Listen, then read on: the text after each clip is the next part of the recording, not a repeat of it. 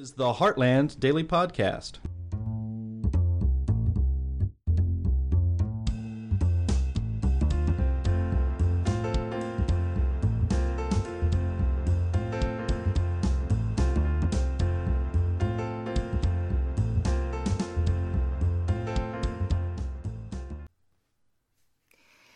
Hello, everyone, and welcome to the podcast. This is Anne Marie Schieber of Healthcare News. Do you know those decongestants you buy over the counter? We've been buying them for several decades now, and guess what? They don't work. Now, we used to be able to buy decongestants that did the job, but those were pulled many years ago to stop the meth crisis. And what replaced those drugs are ones that have been proven now many times they are no better than a placebo. To chat more about this, I've invited back onto the podcast Dr. Jeff Singer, Dr. Singer is a practicing surgeon in Phoenix, Arizona, and a senior fellow at the Cato Institute, where he focuses a lot on drug regulation. Welcome back. Nice to be here.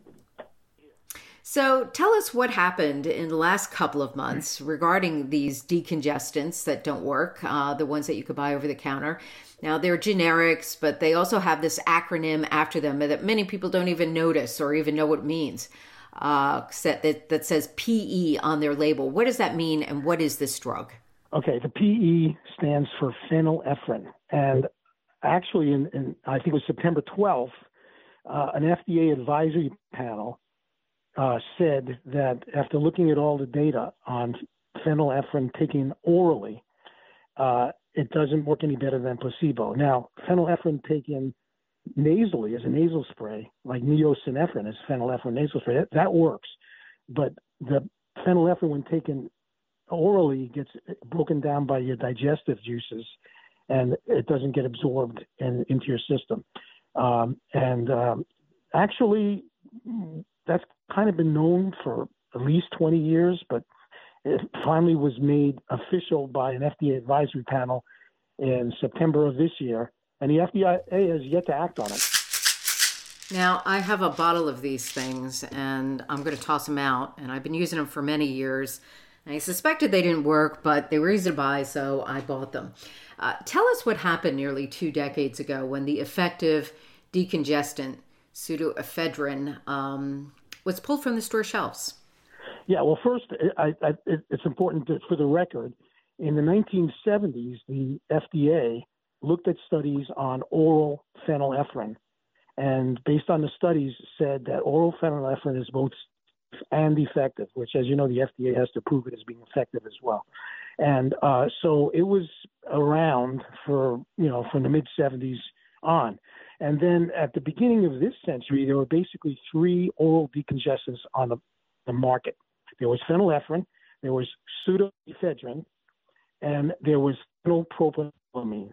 Now, there were already some problems reported with phenylpropanolamine. Some people were having hemorrhagic stroke. So most of the drug makers stopped putting it. They didn't wait for the government to act. In fact, the government hasn't acted. They just stopped putting it on the market because they, they didn't want problems. So there were basically, um, and uh, in 2005, Congress passed Combat Methamphetamine Epidemic Act because uh, people were taking pseudoephedrine products, uh, which were sold over the counter.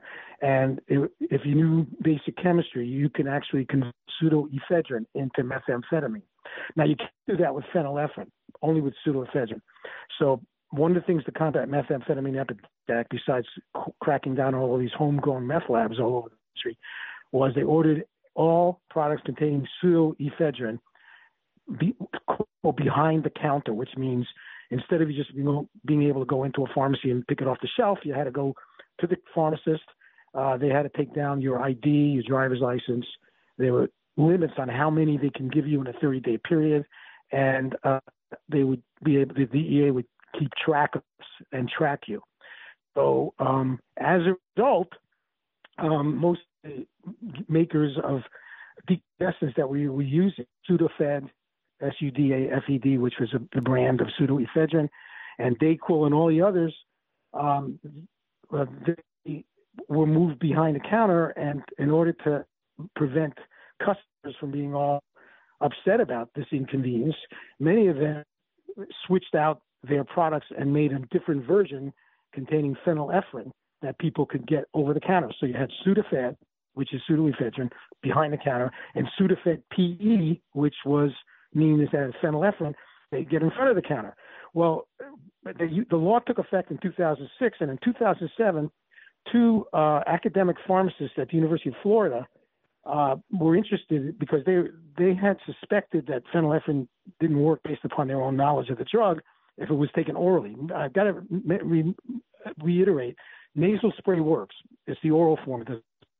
So they uh, so they did like sort of like a Freedom of Information Act request. They wanted to see the studies that the FDA used in the in the 70s to when they declared it safe and effective. And they looked at the stu- they got the studies and looked at them. And they thought these studies were garbage. Many of them were really poor quality, and uh, and they concluded that you, that that basically back in 2007 they concluded that the Sudafed was um, no better than placebo. I mean, the, the phenylephrine was no better than placebo. Meanwhile, um, the, the this was a bad time to mention this to the FDA because, you know, the government just made pseudoephedrine behind the counter, and so one of their sister agencies was busy trying to enforce the Combat Methamphetamine Epidemic Act. And if the FDA suddenly declared that the only effective drug orally on the market has now been made harder for you to get, that wouldn't be very popular. Now I don't know what they were thinking because I wasn't at the at the meetings, but I could, but we could all agree it wouldn't have been a popular decision.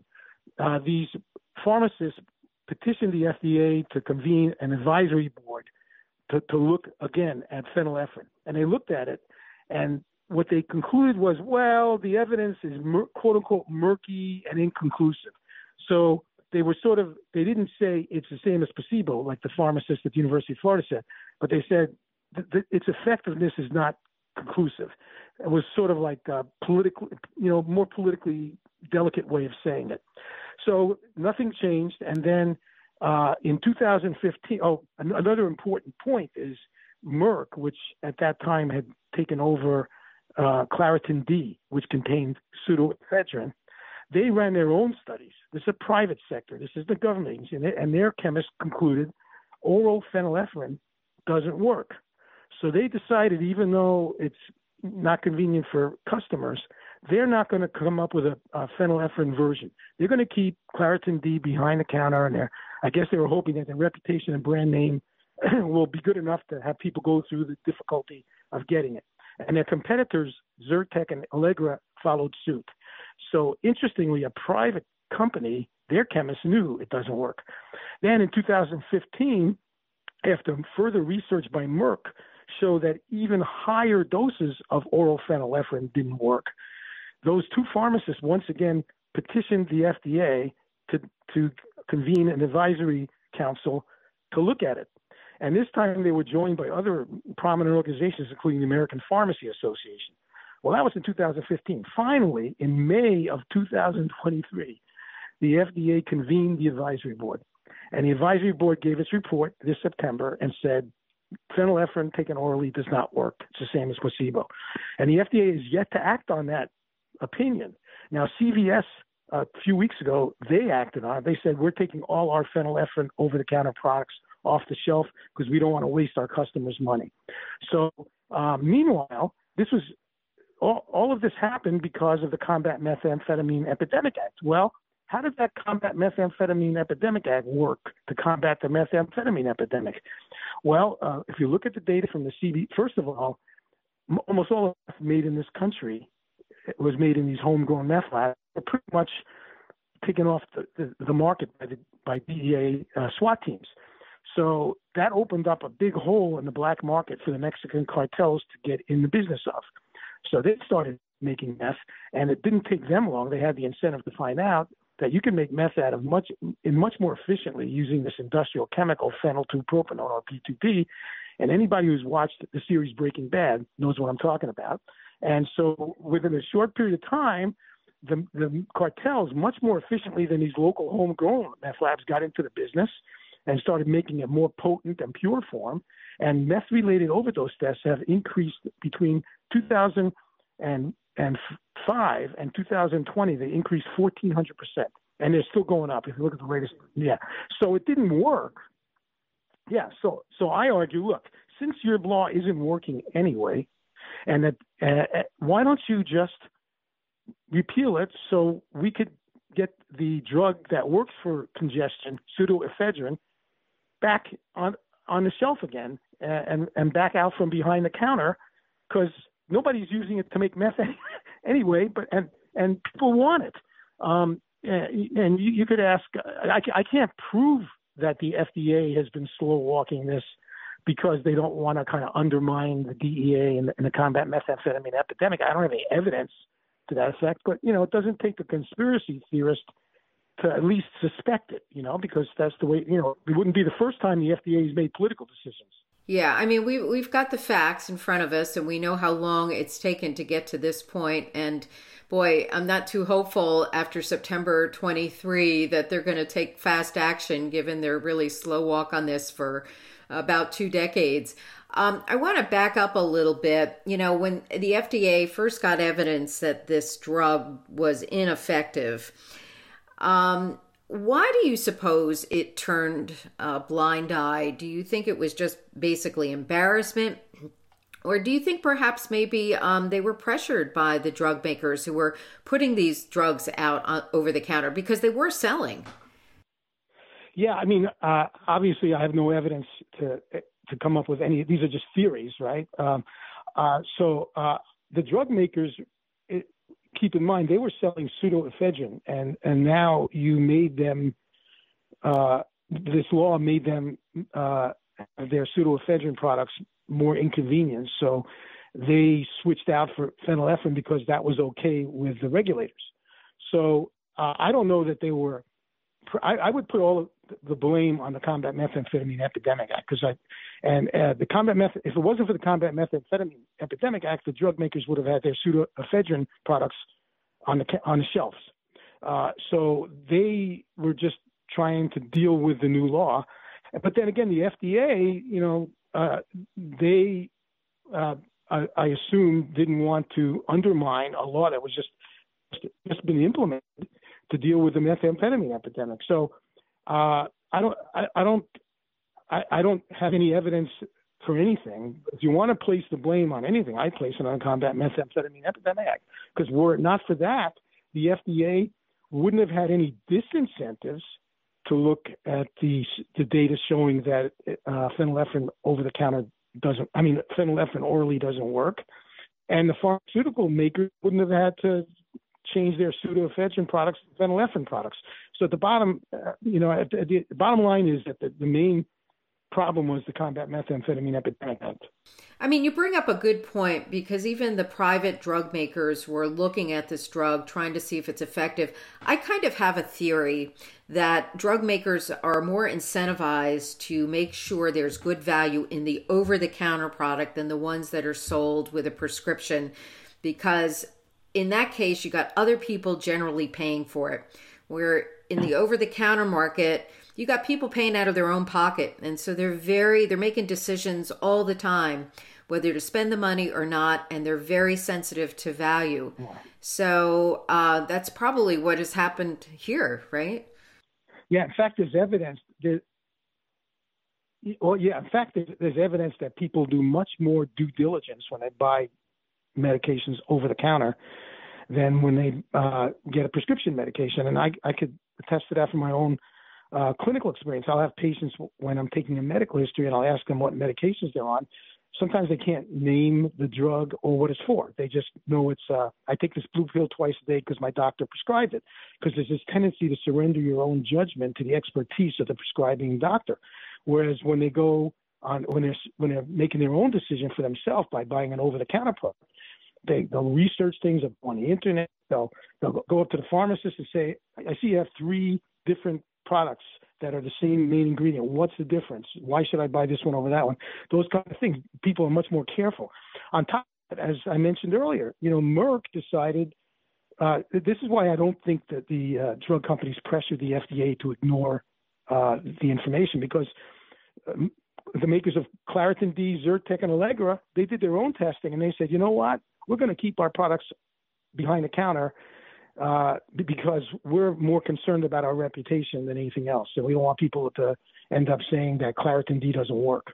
So um, uh, if if if I had to suspect that somebody is feeling the pressure, I think it's the pressure from the DEA and the Combat Methamphetamine Epidemic Act, not the pressure from the from the drug makers. They're going to do what's ever in their own best interest. Yeah.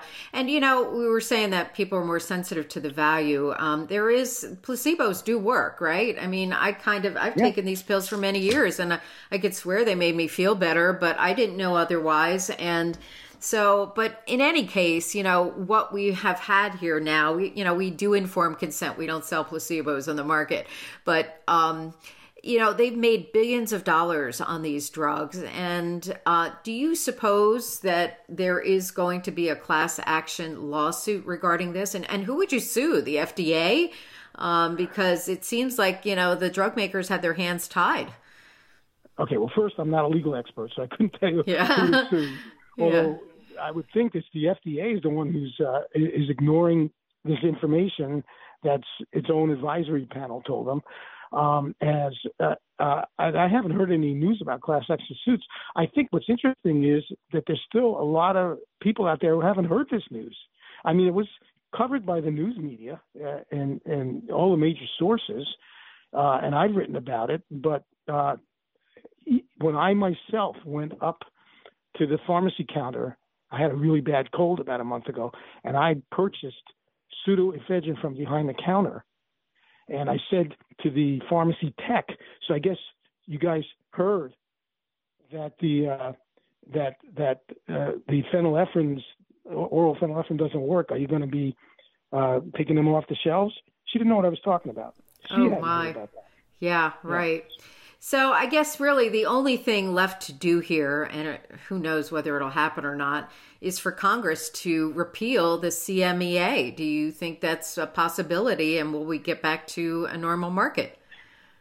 Uh, realistically, when's the last time Congress repealed any mistake? True enough. I, my, I can't remember.